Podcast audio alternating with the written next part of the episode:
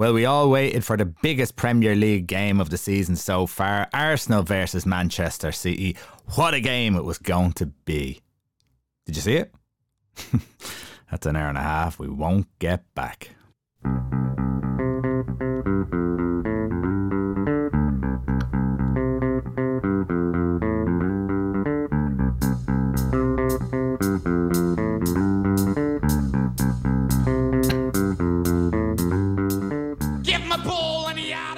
Welcome to the Big Kickoff Football Show. In a week where Newcastle are dreaming of bigger things this year, City lost their third game out of five, and Manchester United are still crap, but they've won this time. My name is Roy Shanahan, and I'm joined by David Buggle and Neal Dobbs from thebigkickoff.com.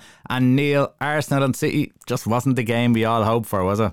Yeah, we all had high hopes for this one, Roy. We got Liverpool in the afternoon, and then Arsenal come on. I said, no, we definitely got to watch back-to-back matches today. This is going to be a cracker. I had this feeling in my mind that, you know, if you look at the way the season went last year, Arsenal with the big lead, I felt that Arsenal would really want to win this, come out and get at City, because, you know, you only get a couple of chances a year to take points off them rather than rely on other teams to do the dirty work for you. So I kind of had high hopes for Arsenal in this one, insofar as they'd entertain, they'd go after them, they'd be aggressive. And, oh man, I couldn't have been more wrong. Absolute dead squib of a game. Disgraceful game. And, yeah, big letdown for the weekend. Absolutely. Dave, can you pinpoint why they've got three defeats now in the last five games, City?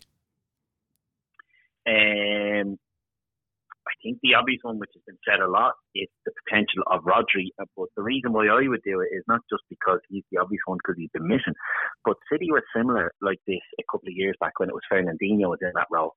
Whatever about other players when they went missing, for some reason, that seems to be the role when their main man or main anchor goes missing. It's not quite the same, ironically enough. And I think that's the easy one for this one, but I think there is a bit of meat on the bone in that, because it was similar when, as I said, when we were Fernandinho. But look, I think regardless of him being missing, it's fairly obvious now that Phillips' career is quite clearly over at City, because they still can't even trust him to do that job that they put Bernardo Silva in there, which we all know he's a wide man. But look, it could be a combination as well, just to go back to the well again and do it all again. It's interesting, like with a few players missing and De Bruyne after a couple of weeks as well, it's got to start taking a toll that he's the main creative playmaker. Foden obviously came out of his shell the very first game, and they thought, that's grand, he's going to be the guy. But sure, he hasn't been playing him much either. So, you know, what's the manager up to? And with some of his decisions, it's very, very strange. Like, you know, and then, of course, Haaland getting next to nothing. So, of course, he's not going to do what he does best. So, it's an interesting one to debate without just saying the obvious thing, and that's their main holding midfielder's missing. But to see what it does is it gives the rest of us hope that it's not going to be a foregone conclusion, because we all would have said a few weeks ago, Man City have this in the bag, and it's just who's going to be the best of the rest. For everyone else, they might go, Jesus, this door is a bit more open than we thought. And that's what we need to take from this. And that's what we can hope for. Yeah.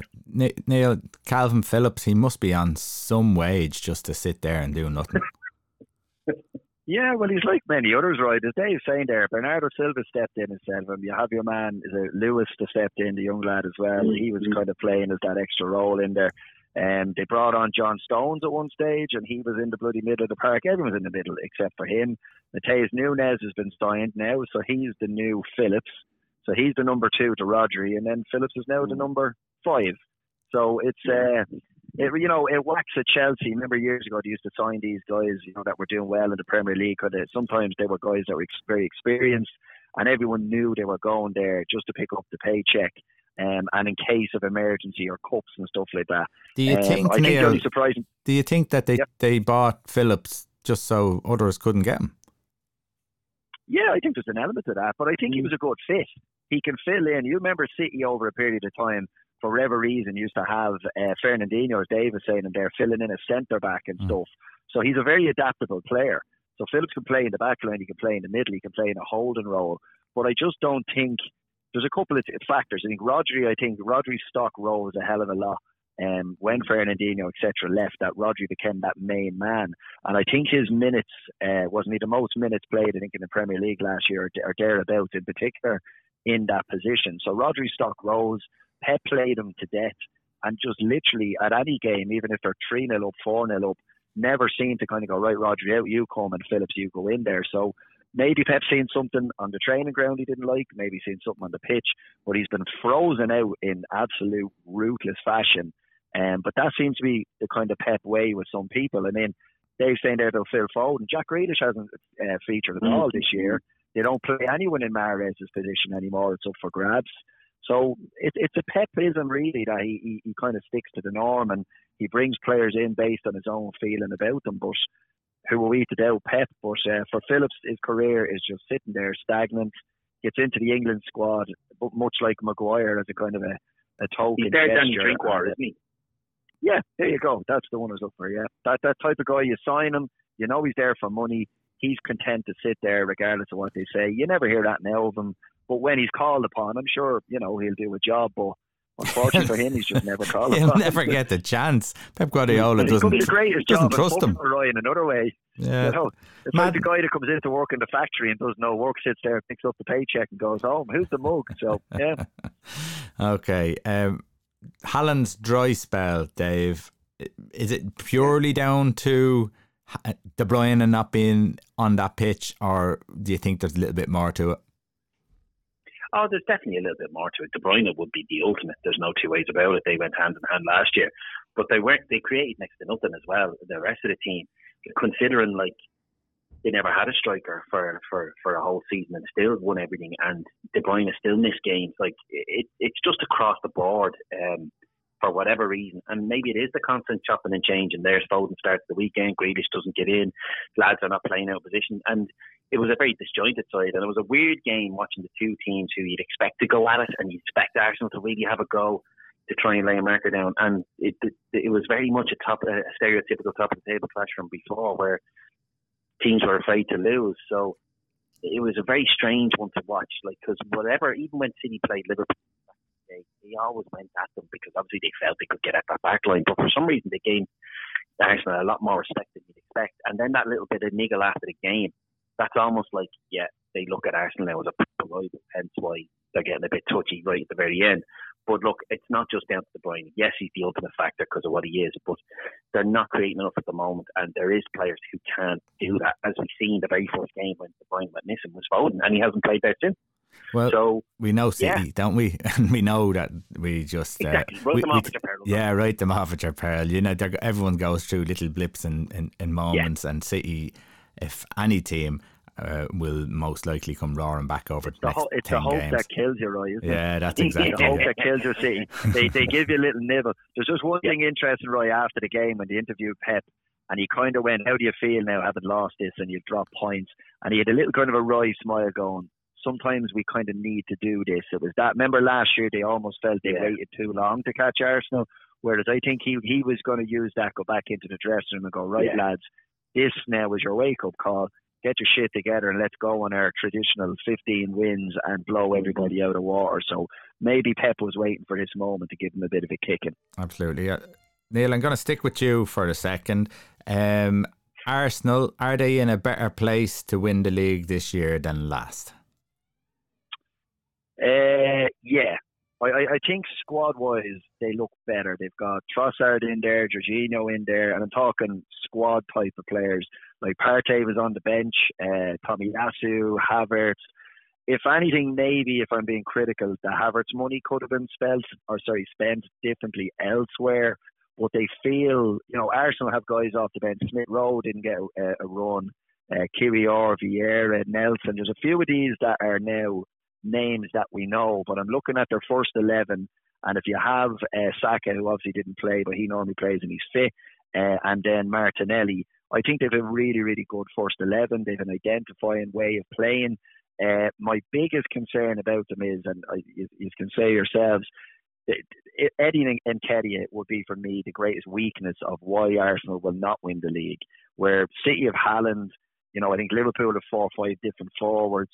You know, there's a lot of pressure on Nketiah to deliver, and I just don't think he's going to be that guy. Jesus was kind of pushed out to the flank on the weekend, but again, I don't know if he's prolific enough in your 9 to win your title. You know, we're always saying this about the Harry Kane, 25 goals. where are they going to get them 25 goals from? So whereas Declan Rice, I think, is a big improvement. The midfield has improved. The back line with Saliba and Gabriel look really solid at the moment. It's up front, I think they're just going to come up a little bit short, if at all. But that would be, for me, the biggest concern for them. But I still think, and we would have said it last year in the show, they've had that year where they went close. They felt the disappointment. I think they believe they're in a better place. And you could see the way they celebrated. It was like they won the league. So I think they're going to be better, if not closer, this year. So City, I think, have to get their act together if they do want to fend them off. Okay, Dave. Harry Kane scores 25 goals a season for the last few years. Spurs miss out on Europe. Nketiah, who doesn't really chip in with too many goals, is that going to be the defining bit for Arsenal, or is it a case that they're going to spread the goals out between the front four or five? Yeah, like the likes of, as Neil mentioned, like the likes of Saka, as long as he stays fit in the others, it can spread out. Look, we've seen City do it. Is it what Arsenal want to do? Probably not. But was Harry Kane ever going to go to an Arsenal? Absolutely not. And who else were you going to get? It's a bit difficult. I watched the guys the other day, the new one with Neville and Carragher and Keane and Jill Scott and Rice, and two or three of them all said, like, yeah, if they had had a striker this year, their opinion of Arsenal would be a lot different. And they're a bit like us. They're afraid to write off City, write them off at your peril. We've been here before and we've been bit. But I think it's bang on the money. I still think they can share it out. The taste of what happened last year, that should really reinvigorate. We've seen it many a time with teams, 4 or 5 teams who have won the league, have had that kind of bitter taste of defeat the year before, and it kind of galvanised them to say, yeah, we know we can do this now. And Arsenal definitely know what they need to do now, and they would have felt that beating them was a big bottle, because whatever about winning the league, they struggled against City last year, and City done the double on them, and they were still the test. So to get that ugly 1-0 win against them could be a massive fill-up for them to be the main team to challenge City this year. And can they put it up to them? Absolutely. But I think it's obvious that vital game where there is little or no chances. If Haaland was playing that game would have been a bit, for Arsenal, it would have been maybe a bit different, that one chance, because that next game where that one chance comes, can you guarantee the Nketiahs or Martinellis or Jesus of the world are always going to be the one to put that ball in the net? Maybe not. But if you had somebody of the ilk of a Haaland or a Kane, you know they're going to get that once a game kind of moment. So it is potentially going to be their Achilles heel. But at the same time, been there and done it last year. There's no reason why they can't find a way to do it. And as Neil said, with the improvements elsewhere, it's got to help. Yeah, but it is potentially their one and only. Yeah, no, absolutely. I think their team has improved. I'm still waiting to see myself how much it's improved, and I suppose that'll be told by the end of the year. I do think that the starting players that they've got in are an upgrade. I just don't know how much of an upgrade it is, and it will be interesting, as you said. Here's one for you, Roy. Would you take Isak ahead of him? Would you take, obviously, Mo Salah? Would you take Nunes? Would you take Son? You know, I think there's 7 or 8 way better players. You know, you take Haaland ahead of him. That's the killer. Sorry, I definitely take Haaland ahead of him, right? 100%, yeah. No, and he's only in the league, and he already looks like a scorer that you can lead off. He'll lead the line for you. So that's, you know, that's why Nketiah is such, I think, a downgrade even compared to a lot of other teams. Even Watkins off Villa, I take ahead of Nketiah. Yeah. Okay, well, I think we get all the idea. All of them, right. Okay, Neil, I'll stay with you.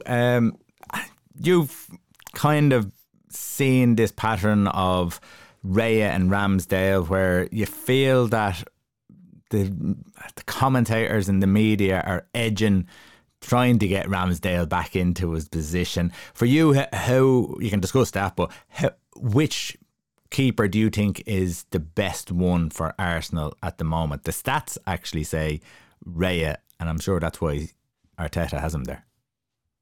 Yeah, well, I'll put it this right. It's who the manager has the most faith in and who he's going to stick with. And I think Arteta has put his money on Raya. And I mean, he brought him in for a reason. He's then given him a couple of games to settle in. He's now made him his number one. In my opinion, the Premier League, you very, very rarely see a manager go back on that. You know, you did have to have a series of awful errors, really bad games, getting caught out, and then they would revert decisions. So I think Arteta's made a decision. He's going with Ray. He feels he gives him a little bit extra. Now, I don't think there's a whole lot between them, but the reason why he's in, he's maybe just a little bit better on his distribution. But what I did notice in the weekend, and I thought it was funny, that they put together almost like a little collage of all Raya's mistakes, from the one where he was closed down and it nearly went in, he came out to grab a cross and was caught under the ball, and there's a nervousness. Even the commentators were almost going, oh, you can hear the crowd getting on his back now that he's taking too long on the ball, but he was the coolest guy in the stadium, and he made, you know, he had a very, very good second half in particular. But there is a kind of a narrative now that he's keeping kind of England's number 2 out, and they keep going to Ramsdale in the crowd now. And like, what other club or what other game where the number 2 is even within a whisker? Did they start every save or every shot? It's on Ramsdale in the bloody dugout. They shouldn't be doing that. They're creating a narrative. And normally when the English media or someone gets into you, it is a problem because they're focusing like lasers on every single thing that you do. But for my money, I'm sticking with Arteta's decision. I think if he's brought this guy in, he sees qualities that he brings, and I think he's going to stick with him, particularly in the big games. Yeah, there was one, there was a whole list of stats that they had. It was actually a Sky Sports article. It was very good. But one of them was the heat map that shows where Ramsdale had been in his games and where Raya is. And Ramsdale's doesn't leave the box, where you can see Raya. That's the sweeper keeper thing as well, isn't it? And that's important for the way that they play. Also their possession, but even his saves, he just seems to make more important saves. So yeah, I think you'll see over the course of the year that Ramsdale just won't get back in. I think it's a done deal. Dave, I'm going to ask you a question. Mm-hmm. Can Newcastle win the Champions League? Instinctively, I would say no, because they won't play the mind in Newcastle. Let's be honest. I think the home crowd is a massive factor. Sure, they were celebrating slide tackles like they scored goals the other night. There was a collage of them near the end where I think Dan Burns slid in and stopped somebody, and he gets up and roars at the crowd, and he wouldn't do that on a Saturday in the Premier League. They obviously were taken by it, and brilliantly as it was, and more, and long may it continue. But have they got it all? Listen, come on. I'm a Liverpool fan, 2005. Of course they have a chance, let's be honest. But realistically, with what's out there and with people who've been there and done it, and when it gets to the business end, I would say no. And like I said, the fine's not in Newcastle, so I think it'll get them so far without a shadow of a doubt. But I wouldn't get overly excited about PSG. They're a completely different animal now. They're definitely on a bit of a rebuild. And Mbappé, we'll wait and see, is he going to be bothered about it all? So to beat them was fantastic and a great result for them. But if somebody a bit more settled and a bit more accomplished and a settled side with a bit more pedigree, I would have taken it with a lot more. I would have been a lot more impressed. Even though I would have been a lot more impressed. So I just think it was the right team to get to really give them that boost that they need for Champions League football. You've seen them the week before. They smothered the game, and it wasn't overly impressive against Milan. But of course, as soon as they get to Newcastle, they've no option but to give it everything when you've got 50,000 going as crazy as they did. Yeah, I had a big because I wanted to say. So, do you think that Paris Saint-Germain can't win it either? So, oh no, absolutely not. I don't think so. Like, listen, every team can. Let's be honest, just to cover yourself. But Jesus, I wouldn't put them in the top 10 at the minute. Yeah. I just think there's far too much chop and change there. There's, you know, are they going to try and do it a more realistic way with a solid side with their stars? Or because obviously the Galactico way didn't work, so it looks like they're trying to rebuild again. But at the same time, will Mbappé be happy with that? And is he just going through the motions, waiting for his big move allegedly to Real Madrid by the end of the year? So I can't see much happening with them, to be honest. It'll be interesting to see who comes out of that group. You'd fancy Newcastle with the start that they've had. But that means there's only one spot up for grabs, and there's some decent sides in this group, so it's going to be interesting.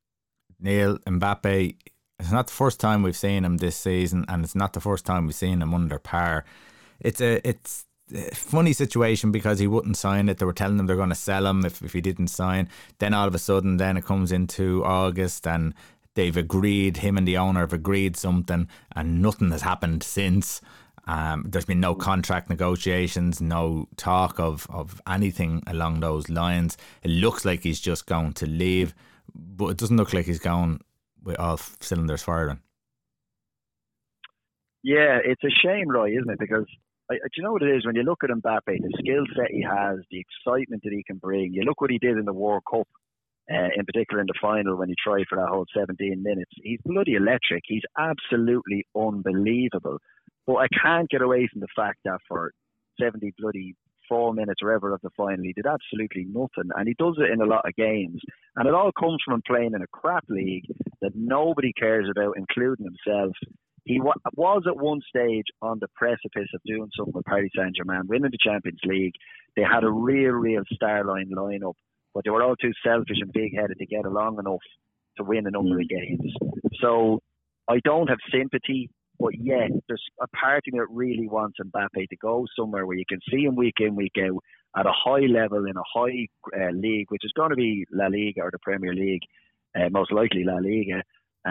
Just to see what he's made of. You'd love to see this guy week in, week out, where he has to try for 90 minutes rather than meandering around the field and fellas hanging on to him like bloody Trippier and all these lads. What was your man Longstaff asking for his bloody jersey in 85 minutes? You know, this crap. He's not a celebrity on the field. Should be kicking lumps out of him. But I want to see Mbappe do what he does best, not playing in the position that he's dictating to the manager. Put him out wide left where he's at his best and let him do what he does. And you won't see it this year because he may as well be in a retirement home. It's a disgrace watching him. I don't disagree.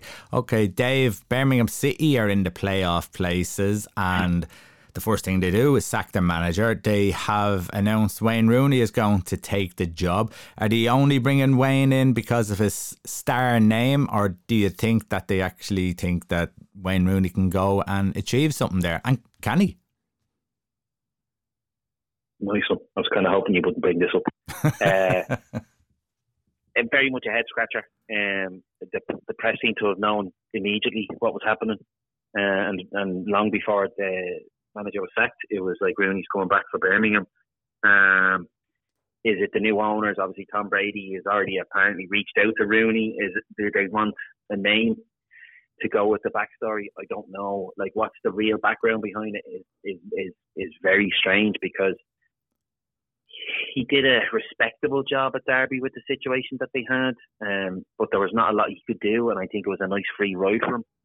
But still, to no avail. Goes over to DC, don't really know too much about it, but obviously they failed to make the playoffs, and considering half the league get to make the playoffs, that's not a good sign.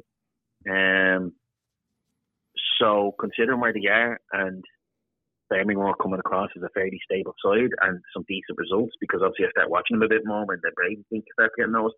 Now that they've a new manager, and the new manager with, in my opinion, an unproven track record, he's in the same calibre as your Gerrards and Lampards. I'm very surprised. I would rather stick with somebody who knows how to get out of that bloody league, because that's what's most important, regardless of what the name is behind it. So listen, for his sake, I hope it works out for him, but if it doesn't, it's another shoddy ownership making stupid choices, because it sounds like a better name than what they have. Do you think, Neil, this is commercial more than anything? Yeah, I mean, they're not in a massively terrible position, right? Or if you take Leicester out of the equation, there's a lot of teams still in the mixer, and you know that league. You know, you run hot for a little while and all of a sudden you're flying up that league. Like, there's probably about 5 points between about 15 teams or something like that. But I agree with Dave. You're talking the Lampard, Rooney, Gerrard scenario. Like, Lampard's been linked with bloody Rangers now, and you know it does feel like that ilk where you feel you want to go a little bit higher than what you're normally used to. But for me, Rooney is at all to prove still. As Dave said, good job at Derby, and if anything, he came out of the Derby situation well. That he refused to kind of abandon them in their hour of need. He stuck with them to the kind of bitter end. But this maybe will be an opportunity. If you know what it is, right, it could be like a Roy Keane, a Sunderland thing, that something goes there and it lights up and he gets them out of that division. You're going, wow, look what he did. But like, equally so, there's as many of them stories, there's 10 times more misery stories where he can't get out and it just goes from bad to worse. So he could be gone by Christmas, it's hard to say, but you like to see him do well. I think, as Dave said, he's that type of manager. I liked what he did at Derby. I liked his personality, that he didn't chuck it in when he literally just could have walked out the door at any time, let's be honest. So yeah, it'd be interesting one to watch. But he's a big job ahead of him. Huge job, and a lot of pressure now, because that's what that brings. Once you have a Tom Brady in there, now it's a Wayne Rooney. All eyes are focused on Birmingham, so it's going to be a huge watch to see if they can I don't know, turn things around is a hard thing to say when you're in sixth position and, you know, you're not far off. I mean, the top two are going to probably walk away with it anyhow, but, you know, things change. Okay, Manchester United won last week. They won 2-1 with two Scott McTominay. Do you want to call them last minute? I don't know what you call them anymore now, because the last minute winner used to be 89th, 90th minute. 93 and 97 doesn't really cut it anymore as a last minute winner, but that's what they did. But the performance was terrible. Ten Hag is under a little bit of pressure. With the signings he's brought in, they haven't really hit the ground running, and you're judged by your signings. My question, Dave, to you though is, at the moment, Manchester United be backing their manager. I don't think they wouldn't be backing them until, you know, the end of the season. They review things, see how well the team have done, and even at that, Manchester United don't tend to get rid of their managers that quickly. They do give opportunities to managers. But if there was a changeover in ownership, do you think that they would look to put their own stamp on it, or do you think that Ten Hag is the fit for Manchester United? He himself would have to feel vulnerable without a shadow of a doubt. He'd have to, because straight away they'll be watching, like these two guys, if they're still the realistic buyers, they'll be watching this and they'll be fuming with what's going on, and we're going to do this, we're going to do that, and it won't be just players. I'm going to get a better manager in. I don't like the way he does it. You can imagine, because especially the way some of these owners go on nowadays, there could be some serious knee-jerk reactions. But to be honest,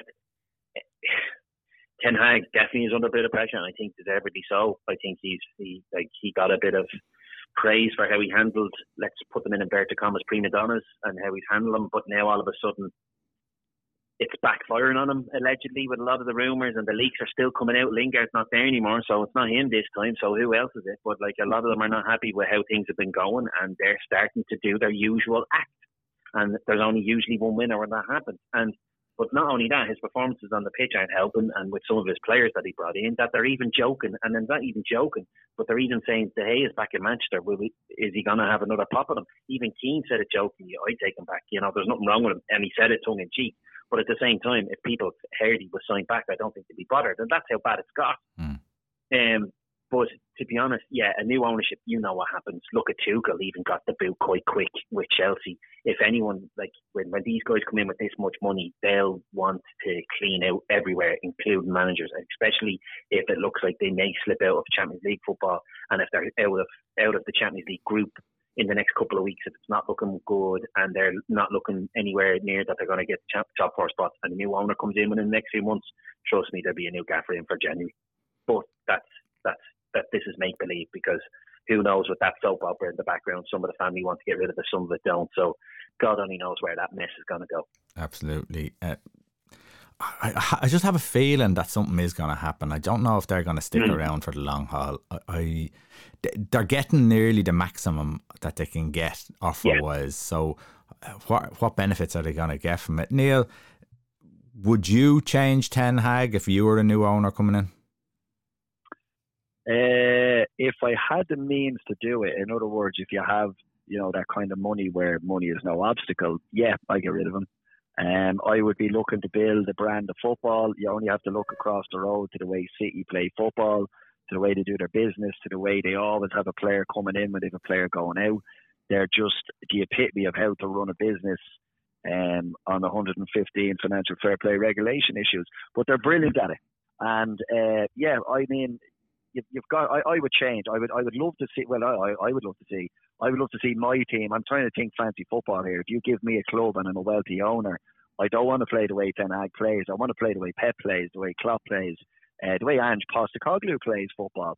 And that would be what I would try to build towards. You get the best manager that plays the best brand that you think is on the up and up, and then you give him a budget like Chelsea gave, but you don't squander it. And you try to bring in the players that will help him play that football. I have a question for you now. Yes. What style does Ten Hag play? Yeah, I don't know. You see, most of his ball, I would say long ball. I hate to say long ball, but the Johnny Evans to Bruno Fernandes goal we discussed there 2 weeks ago, the long ball's on the break. So you're sitting and you're defending, and he's gone back now with Casemiro and Amrabat sitting in front of the back four. and you're trying to play on the counter, in particular against the higher teams. And he's on the break with Rashford with pace, and now Haaland with pace. That seems to be their best method of playing. They played it a lot last year. They sat very deep. What he's tried to do, though, this year is he's brought in the Eriksen, Casemiro. At the end of last year, he didn't want to do the two holding midfielders, and he seemed to get away with it last year a hell of a lot more, where the Casemiro had more legs and he was able to cover better, but they never seemed to get caught out as much. So that long ball playing the break worked out well, and then you all get in nice and tight. This year it isn't working out. They don't seem to have the legs. They're getting caught in possession. They're getting caught deeper up the field, and it just seems to be a bit of a shit show. So, you'd have to change that personnel, right, to change the way you want to play. So for me, I'd get rid of Ten Hag, because I wouldn't be able to watch that style of football, getting kind of sitting deep every week when you're meant to be a top team. I'd rather be in possession, be on the 70% end of it, and to dominate teams the way that the better teams do, I guess, at the moment. Okay, right. We're going to leave it there. I'm in total agreement with that. I don't want to talk about it. I just get upset. Right, we'll talk to you next week. See you then. Even as a Liverpool fan, I'm bored of talking about United.